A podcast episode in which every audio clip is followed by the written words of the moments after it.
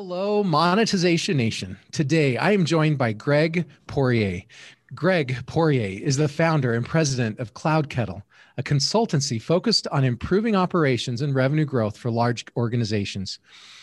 He has spent more than 12 years in the Salesforce ecosystem and is a five time Dreamforce speaker. He's a sought after presenter and advisor specializing in marketing and sales operations for SaaS companies. Thank you so much for joining us today, Greg. Thanks for having me, Nathan. Can you share with us something that you are super passionate about? I would say, I mean, it depends if we're talking about inside work or outside work. If we're talking about, yeah, okay. Um, if we're talking about outside work, I, you know, I'm very passionate about the environment. Uh, just seems like a pretty big problem that's going to affect all of us globally. Um, if we're talking about inside work, I'm very passionate about company culture. Um, you know, ironically, for a company that is really focused on building around software systems, um, you know, we spend a lot of time thinking about the people and the human side outside the software system. Um, and I, I, think we've done a pretty good job at reflecting that in the culture at Cloud Kettle, but also in helping some of our clients with that as well. What is your best story of helping improve uh, culture within a company, and, and maybe your best secret or strategy for doing that? I would say I was I was I've been incredibly fortunate in my career a number of times, um, but one of the key things that has bubbled up across you know three or four companies I've worked at since I graduated from university is that I had really really great leaders, and um, when I worked at Empire Theaters, as an example, um, you know, I was very fortunate that I reported to Sue Oland and Dean Leland, and we had a really great CEO. And they were very focused on company culture. And they did really amazing things like have a quarterly all hands meeting that they broadcast to every movie theater across the entire country so that every single employee including every 16 year old popcorn popper every night cleaner, every single person could see the CEO get up in front of the camera and the entire leadership team and communicate where the organization was going. And then, you know, I was very fortunate. I went to Radian6, and uh, Marcel Lebrun and the leadership team there did something very similar, although at a smaller scale because we didn't know movie theaters were a SaaS company. And um, you know, I had the benefit of also seeing once we got acquired by Salesforce how Mark Benioff you know, put his own much bigger spin on that, of course. Um, but I, have just had that benefit of having those people who practiced a great deal of transparency and believed in communicating and the importance of communicating how the business was run and what was affecting the business to everybody in the organization, not just other managers. And I, you know, I I like to think at least that we've brought um, a large part of that into Cloud Kettle, and I think it's it's made a really big difference as we've grown. Could you share with us your story of your journey to become an enterprise sales expert? I graduated with my MBA uh, um, around uh, one of the tech busts, and I had every intention of going into marketing at a technology company. And obviously, the timing was not optimal for that. Uh, so I ended up um, taking a uh, very entry level role at a cinema chain where I was uh, 50% marketing coordinator, 50% um, junior salesperson. And uh, that sales job was phoning people um, and asking if they wanted to buy ads in front of the movie, um, or phoning teachers and asking if they wanted to book class trips to one of our movie theaters. So, very, I, I mean, as cold an entry into sales as you could get. Um, but I, I learned a lot from it. And, um, you know, I had the benefit that that organization at the time knew that they were about to go on an acquisition spree and we went from being a little very small regional cinema chain into being one of the largest cinema chains in north america. Now i didn't know that when i joined but they knew and i think they had um, you know uh, a plan for me in some way. And i was very fortunate that you know as part of that growth i got to really grow and i went from that very entry level role to you know having the ability to be the person that ran all of digital advertising. Um, I ran the events, uh, you know, live events that beamed onto the movie screen. I got to run things like mobile ticketing and uh, got to experiment with these new, um, relatively new technologies uh, like Salesforce and um, ExactTarget, which became Marketing Cloud at Salesforce, and Google Analytics and Google AdWords. And these were things that were very new at the time, but I was just really fortunate that my passion overlaid um, with a lot of big changes that were happening in the market. But also at the same time, I worked for a lot of people that believed in me. And, um, you know, I would go to them with an ask and they would say, well, that actually does not seem like a obvious idea, but you seem to know what you're doing. So here's, you know, this amount of budget to go do it. And they kept giving me that and I kept bringing home wins, but they had the faith in me to do it. And I don't think, um, I don't think most organizations would have been able to do that. That's really neat to have a supervisor who's willing to invest in you, even though they don't see the vision, but they are, are willing to trust in you and your vision. Yeah. That, and, that's a sign um, of a um, great leader. Yeah. And from there, I was very fortunate. I got recruited to go work at Radian6. Um, and eventually they were acquired by Salesforce. Uh, and, you know, at Radian6, I was doing what would now be called marketing operations, but didn't have a fancy sexy title back then.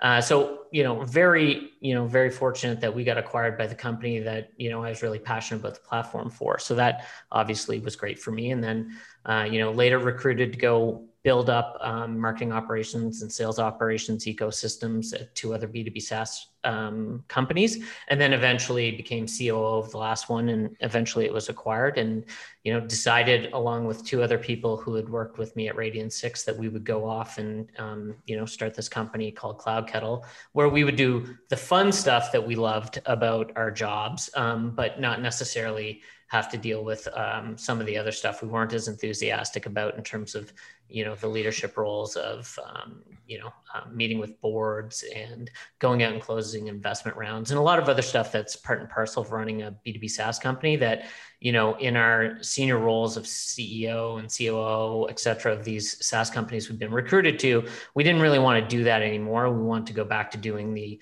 marketing operations and sales operations stuff that we were really good at Nice. That's nice to hit a spot in your career where you can choose to focus on the things that resonate with you, the things that light your fire. So tell us, where'd you go from there? Uh, well, that was the founding of Cloud Kettle. So that was about seven years ago um, that I started the company. And, you know, we've been very fortunate that we've grown along with our customers since then. Um, you know, uh, we made the decision very early on that we want to focus on the Salesforce ecosystem, and that was a, you know, somewhat obvious choice, but not necessarily a home run. Um, and you know, in, in, that time, Salesforce has gone from being a, you know, good sized um, enterprise software company to being a company that employs 50,000 people and is one of the largest um, enterprise software companies in the world. So again, really right place, right time, right platform, and you know, been lucky that the company's been able to grow along with that. Yeah, Salesforce is definitely a, a, a fabulous platform you can do a lot of things with. So, with all of the amazing success you have had in your career, what is the greatest home run you've hit? I think Cloud Kettle is is the greatest home run, and there's a certain amount of ego tied up in that, and that I started the company and seven years later. But you know, we are now a company that has millions of dollars in revenue a year, and uh, you know, for someone who grew up in a really small rural area, uh, that you know, and you know, didn't have a computer and uh, until I was in university. That's that's a pretty amazing, um, I think, evolution of where things went. And you know, I'm very proud of that, and I'm proud of everybody who works here who helped contribute to that. Um, you know, outside of Cloud Kettle, if I was to go back further in my career, and you know, again, another story about right time, right place. When I was at Empire Theaters, I you know conceptually thought that um, we could deliver people's movie tickets to their mobile phones um, via text message, and at, at, the time that was not a very obvious thing. Uh, there was no sporting venues or movie theaters or any other venue that was doing that in North America. We actually had to go out and um, get technology from Europe and a bit from Japan in order to be able to execute on it. And uh, it just happened from a timeline perspective that when we were going out and doing it, um, uh, one of the Harry Potter movies and also the first Twilight movie were coming online. And uh, those happened to be very specifically aligned with a group of people who are highly likely to want to do things on a mobile device. And again, you know, in 2021, this sounds really obvious, but at the time, I remember going to senior leadership at the company and having to explain how you would use a text message on um, you know a mobile device and walking them through that uh, you know right place right time twilight uh, was sold out every back-to-back screening for you know weeks at every movie theater in north america. And a lot of those people were teenagers who were very eager to use their phones. And yeah just it blew up. We could have never have estimated the order of magnitude of tickets that we sold on mobile devices. So yeah and again, some people had faith, uh, gave some budget, allocated a lot of resources, and you know, we're very fortunate that it worked out. Yeah, and with that demographic, you almost get a first mover competitive advantage by doing something first, where people think it's cool and want to try doing something like that the first time. What's the biggest mistake or failure you've had in your career, and what'd you learn from it? Well, when I left uh, Salesforce, I was recruited to another B2B SaaS company. And um, because of how well things went at Empire Theaters um, and then later at Radian6 slash Salesforce, uh, I thought that winning at a B2B SaaS company was a lot easier than it was. And so, you know, I, I went to a company, they had a seed round of funding and, uh, you know, they had what I thought was a good product, but I didn't do enough homework on the founders. I didn't do enough homework on the culture fit, and I didn't do enough homework on the product market fit. And um, you know, unfortunately, I also recruited a lot of really great people to go work there that I'd worked with at other companies, and yeah, the company just didn't make it happen and you know eventually i was put in a place where i had to lay myself and then later uh, well i guess at the same time other uh, close um, peers off uh, that I had recruited there. And, you know, there's no question that at least part of that was a failure on my part and that I didn't do enough investigation before going there. You know, me having to leave the company because there wasn't enough money to support um, myself, that's fine. There'll always be a job for the Gregs in the world, but certainly it wasn't as easy a transition for some of the other team members. Yeah. Yeah, that's rough. Having to let people that we care about that have trusted us go. What is your best monetization strategy or secret? I think one from, you know, if you look at it from my perspective, where I'm very focused on enterprise sales and really long, big sales cycles. So, how do you close deals that are 100K, 250K, 500K, a million dollars? You know, how do these big enterprises close sales like that? And how do you support that with systems? I think one of the um, really amazing opportunities that is missed often is the ability to move data from Salesforce into the Google Analytics ecosystem in order to improve retargeting. So most organizations um, they do a lot of really dumb retargeting. Hey, if you come to my website and you don't download our ebook or our Forrester guide or you know what Gartner said about us or however um, whatever the case may be. You haven't filled out some kind of form and become a lead. We're just going to hit you uh, with retargeting until you finally do come out and fill out a form, and then we will stop. And that's a very blunt force interest instrument, not particularly effective on the enterprise side. So on the enterprise side, you have that ability um, using you know uh, google analytics and salesforce you can push your salesforce lead status or opportunity stage data into google analytics and using that you can build audiences. So you can say this is everybody who is a raw lead and they're open. These are people who are a marketing qualified lead and they're ready for sdrs to start pursuing. These are people who have become a sales qualified lead. And you can start to retarget those people in the google adwords ecosystem in a, in a much smarter way. And if you think about it um, companies invest uh, a lot of advertising dollars in retargeting people to make them become a lead and then they stop investing in them. But somebody who's already a lead is an order of magnitude more valuable than somebody who's not yet a lead. So at that point you really should be running more retargeting ads to them that are specific to the lead status and what part of the sales uh, process they're in. So if somebody has finally become a lead maybe you start running them advertising talking about um, you know a lot of brand awareness so that when that sdr phones them they're very uh, ready to speak to you and you're very top of mind. And after that sdr sales qualified them maybe you start showing them video case studies. Um, but there's there's a lot of ability to do that with the google um, ads ecosystem that people don't take advantage of. Okay. So your best monetization advice and strategy is to do smarter retargeting and and taking your your data from Salesforce or whatever system they might be using and and getting it inside Google for that retargeting. Yeah, and you know if you're using Salesforce and you've got Google Analytics 360, which you probably would have if you're at scale, there's a free out of the box solution that Salesforce and Google offer in order to do that. It's just most companies aren't aware of it and they're not educating their ads team or their agency, as the case may be, that that data exists so that they can leverage it. Yeah. Do you help companies do that integration? We do. Uh, we're a Salesforce partner and a Google partner, so we often help with that. We don't run advertising campaigns. I think there's a lot of organizations organizations out there much better place to do that type of work um, but we'll provide them a lot of background on the strategy around behind how you do that why you should do that and what type of content works at each stage of that um, selling cycle what do you think is the biggest tectonic shift that is transforming the business landscape today? Uh, well, I think regulation is probably the biggest one. So, um, you know, certainly I think almost everybody in marketing is going to be aware of GDPR and some of the implications around that. Um, most of our American friends, particularly those in California, would be familiar with CCPA.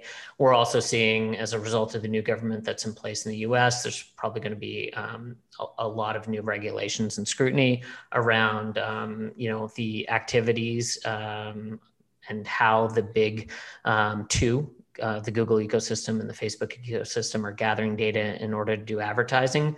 Google Chrome's elimination of um, you know moving to that cookieless or less cookied world and uh, moving away from that third party data world uh, apple's privacy um, push those things are all combining to really um, move us into a world uh, where it's going to be a lot more difficult and going to require a much greater deal of sophistication in order to do the type of advertising and retargeting and just understanding your customer um, that historically um, you know larger and more sophisticated um, organizations have been able to leverage. Now what I would say is, I think overall it's a good thing. Um, you know, those organizations and those major platforms have had free rein for too long, and some scrutiny is probably valuable there. Uh, but it, it is going to cause a lot of pain, and um, you know, I think. Uh, organizations just have to adapt to it quickly now because it's coming. Waiting mm-hmm. and hoping it's going to go away in two years is kind of a non-starter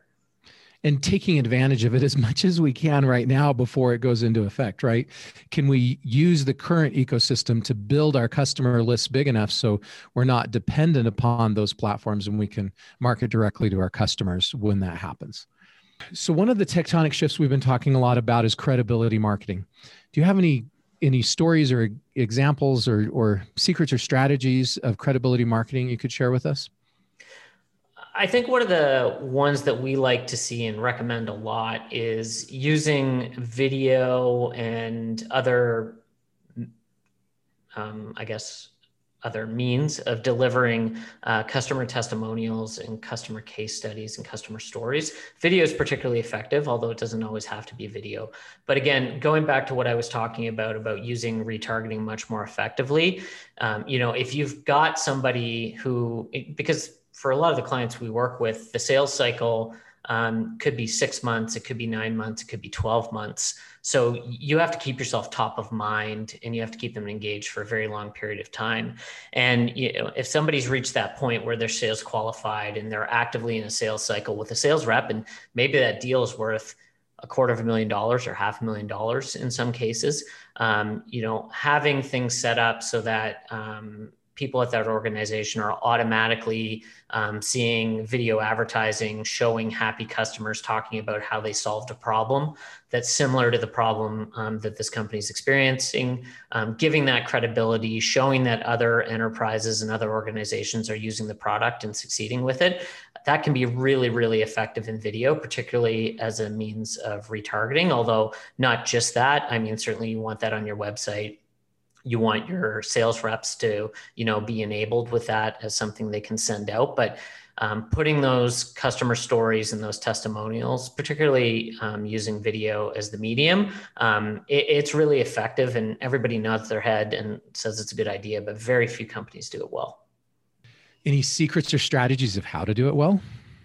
I, I think the biggest one, which um, the biggest barrier, is that uh, nobody wants to make the ask. Um, I, I, think uh, salespeople in particular don't certainly don't want to make that ask of the customer. Uh, customer success managers, um, they really are focused on making the customers happy as possible, and they feel awkward asking um, for what they perceive to be a favor. The way I look at it, and certainly um, at Radian6, we did a really great job of this. I can't take credit for it, but other people did a really great job of this. Is you position it, and it's not false. It's very true. You position it as a great opportunity to provide exposure to somebody at that company who's doing an amazing job. So it's not, hey, can you do me a favor?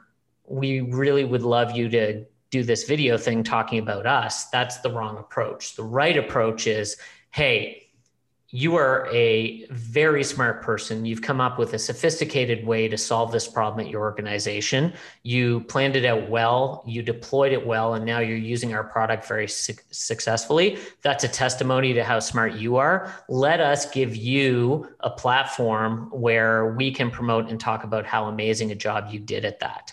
And mm-hmm. I think if you go into it with that mindset, you're likely to get a much better product at the end because the pitch is what's in it for me, right? You're telling the customer what's in it for them instead of asking them to help you.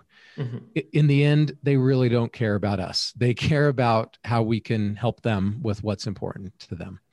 Yeah, and I mean, approaching people to speak at events, I you know I think it's very similar. So you know, we try not to, and this isn't always uh, the case, although, uh, you know, but uh, where possible, if we're asked to speak to an event, we'll try to bring a customer with us. And again, hey, we're going to speak at Dreamforce. Um, you did this really great project with us. Instead of us just being on stage, how about you get on stage with us and we'll tell the story about how you did this amazing project at your company.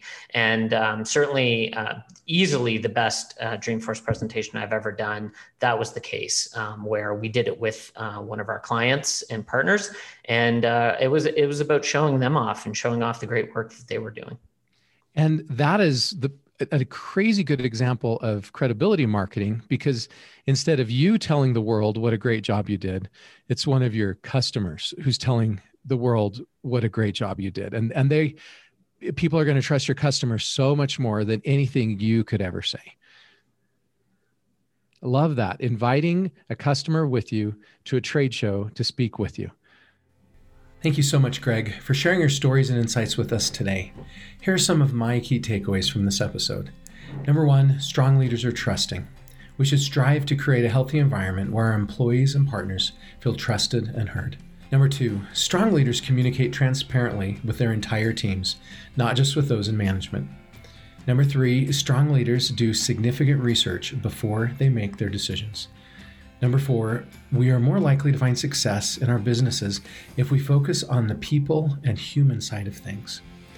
Number five, Greg's best monetization strategy is to do smarter retargeting by taking data from Salesforce and using it in Google Analytics.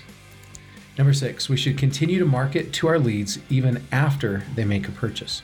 To learn more about or connect with Greg, you can connect with him on LinkedIn and Twitter or visit his website at cloudkettle.com. And there's links to each of those sites in the blog post for this episode at monetizationnation.com.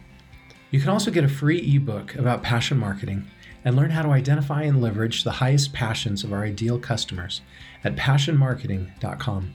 You can also subscribe to Monetization Nation on YouTube, Instagram, Twitter, our Facebook group, and on your favorite podcast platform. Thanks for joining me for this episode. I wish you success in becoming a stronger leader. Do you want to become a better digital monetizer? To receive great monetization stories and secrets, please go to monetizationnation.com and join free. And if you liked today's episode, please subscribe to the show and share it.